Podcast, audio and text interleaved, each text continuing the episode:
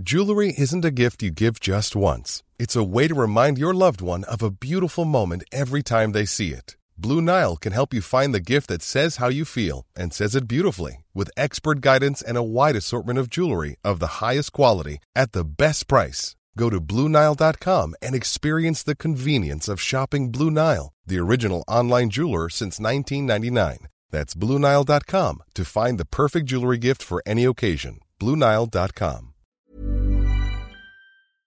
The Economist.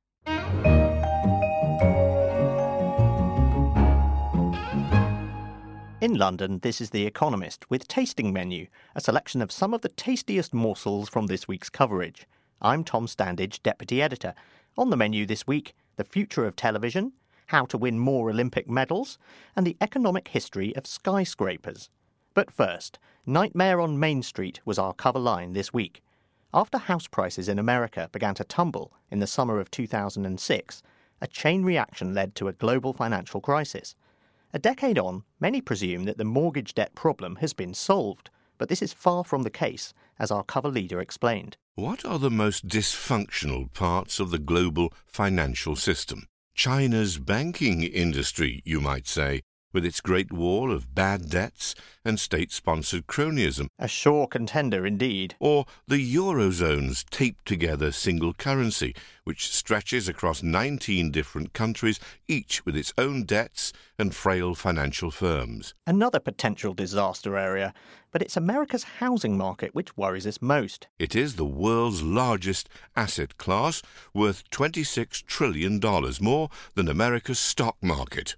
The slab of mortgage debt lurking beneath it is the planet's biggest concentration of financial risk. Vast, nationalized, unprofitable, and undercapitalized, it remains a menace to the world's biggest economy. Much of the risk is because, unlike in many other countries, America's bond market does the lending, not its banks. Loans are bundled into bonds, guaranteed and sold around the world. Investors on Wall Street, in Beijing, and elsewhere own $7 trillion worth. After the 2008 tumble, the government stepped in to help. Unfortunately, it hasn't yet stepped out again. Now, 65 to 80% of new mortgages are stamped with a guarantee from Uncle Sam that protects investors from the risk that homeowners default.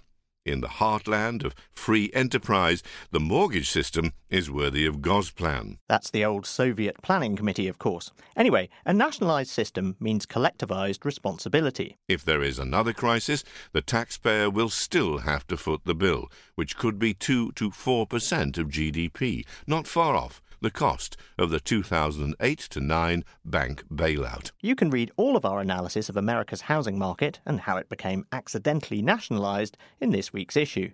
Leaving behind the debt lurking in America's basements, we flip through to our Asia section and visit India, where we explored a humble national treasure cows.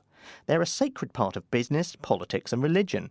Yet, as holy strictures increase, entrepreneurs have to find new ways to milk a profit. India is home to some 200 million cows and more than 100 million water buffaloes. A crucial distinction, we explained. India now rivals Brazil and Australia as the world's biggest exporter of beef, earning around $4 billion a year. But the beef is nearly all buffalo, most of India's 29 states now ban or restrict the slaughter of cows. Under such religious constraints, canny entrepreneurs have begun milking the cows for all they're worth. One promising line of business has been to become a Gaurakshak, or cow protector. Some of these run charitably funded retirement homes for aging cows, including rural, ranch style facilities advertised on television. It sounds divine. Indeed, when it comes to business opportunities, cows turn out to be a fertile source. Shankar Lal, an ideological ally of the Prime Minister's, in an interview with the Indian Express, extolled the many health merits of cow dung. Spreading a bit on the back of a smartphone, as he does every week, apparently protects against harmful radiation. I think I'll stick with the radiation, thank you. As India's entrepreneurs tend to their cash cows, we move to Italy, where a money making national pastime has recently come under intense scrutiny. Football rivalry is embedded in Italian culture, and betting is popular. But as an article in our Europe section explained, the competition may not be quite as healthy as it seems. When the Italian football season opens on August 20th, Fans who have been staving off their soccer cravings by following news of summer transfers will at last get a chance to watch some real competition. Ah, but will they? Recent investigations have unearthed match fixing underfoot all over the country. In May this year, In the northern town of Cremona, a judge sent more than 90 people to trial, including a former player for Italy. and around the same time, but in a different place, In the southern city of Bari, five people convicted of rigging major Serie B games in the 2007 to 2008 and 2008 to 2009 seasons were given suspended sentences. and in June, another score for the authorities. Prosecutors in the southern city of Catanzaro sought the indictment of 63 people accused of involvement with criminal networks that rigged matches in the lower divisions. The jury's still out on that one. One thing, however, is certain. It is hard to say whether all this activity shows Italy's football to be unusually corrupt or that its prosecutors are exceptionally diligent in pursuing match fixing. The desire to win can mean morality may be set aside, but on our Money Talks podcast this week, we examined the legal ways to encourage better performances. Given the obsession with each nation's tally of medals at this year's Olympic Games, we explored the competing financial strategies involved in bringing home a heftier haul. Our economics correspondent, Soumaya Keynes, teased out the tactics in use around the world. So it's really fun to, to look around and, and see what the different countries try. So this strategy of kind of sending the funding towards people who are likely to do well seems to be fairly common. So in Canada, there's this kind of on the podium strategy that they tried after they hosted the Olympics twice and won no no gold medals. The other thing is you can award cash prizes for getting a gold medal. So in Singapore, apparently they're offering uh, seven hundred and fifty-three thousand dollars for a gold medal and two hundred and thirty thousand dollars in Kazakhstan. The US only offers kind of around twenty-five thousand dollars for a gold medal, but it, it, it's kind of amazing because Britain doesn't offer anything Well, like that. ask, so they just uh, have to make do with the, uh, the the joy of winning a gold medal, which I'm sure is enough for most of them. You can listen to Money Talks each Tuesday for more analysis of business and finance. In the field of video streaming, at least, there's no question who's on top of the podium Netflix. But having created a new model for online video, it now has eager rivals snapping at its heels. Can Netflix stay on top? The lead article in our business section this week tuned into the discussion about the future of television. Netflix was once a humble DVD by mail business based in Los Gatos, California. Things have certainly changed. The subscription service expanded early this year from a mere 60 countries into a total of over 190.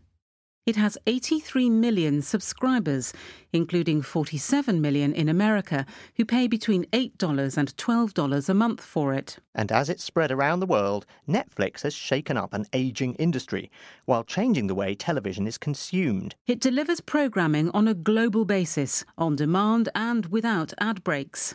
That has vastly accelerated viewers' shift away from the existing pay TV and broadcast system that has been built along national borders, time schedules, release windows, and sponsorships. With consumers binging on its product, Netflix is binging on success. The firm's budget for making and licensing content, $6 billion this year, is now triple that of HBO, the original champion of quality subscription drama. Yet as competitors edge closer, costs must creep higher. After several years of rapid expansion, competition is looming larger, including from Amazon. The big background question for Netflix is whether it can continue to make and acquire content that appeals to a sufficient number of its subscribers. That is an expensive proposition, But whoever ends up on top, it seems consumers are the real winners. whether it is Netflix or one of its rivals that casts caution to the wind and splurges the cash will hardly occupy viewers' minds as they lower the blinds and prepare to binge. Sound familiar? Do you struggle to say no to just one more episode? In this week's Babbage podcast, we explored the science of self restraint. While hundreds of papers in the past have suggested that willpower is a finite resource, a new study has picked some holes in the argument. much as you might do to some leftover cake. Science correspondent Matt Kaplan explains what the impact of this large study is, not just for you, but for the field of psychology itself. It's nice that we have more self-control than we thought we did. It's wonderful that I, you know, now can resist that piece of chocolate cake at the end of the day when I previously thought that I might not be able to because of previous research. But actually, what I think is really awesome here is in 2015 there was a, a study that was conducted. I think it was at a University of Virginia where a, a, team of scientists looked at 100 top psychology studies and found that only 39% of them were repeatable. That was that was serious a serious find.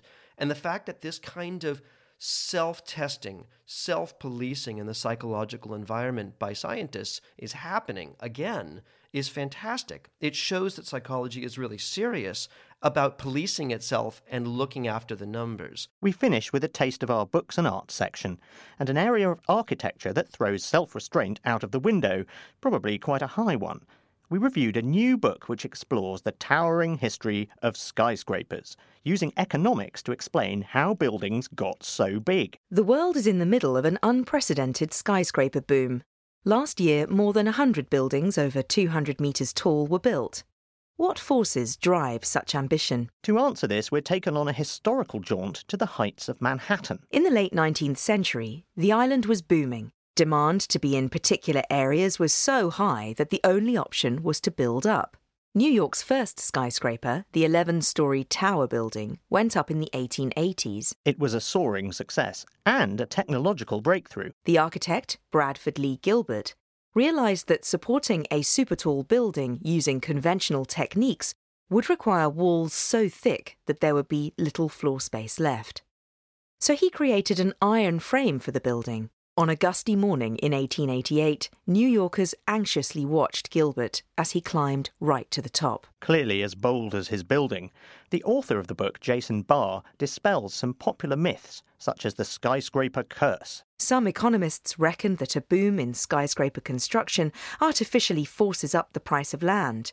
Developers want to build an even taller building than their rivals, so they furiously compete for plots. This can push an economy into bubble territory, the thinking goes. Yet the author's statistical analysis suggests otherwise. Over the long sweep of history, skyscraper construction is rational. Bursts of activity tend to follow an increase in land values, but not the other way round. A boom to follow a boom. Our reviewer praised the book's grasp of the lofty heights. Economists will appreciate Mr. Barr's careful use of wonky concepts. Architects and historians will enjoy his keen eye for detail. But whatever your persuasion, after reading this book, you will never look up at a skyscraper the same way again. Onwards and upwards, then. I'm Tom Standage, and that was our tasting menu. Do send us your feedback via email to radio at economist.com or on Twitter at Economist Radio. In London, this is The Economist.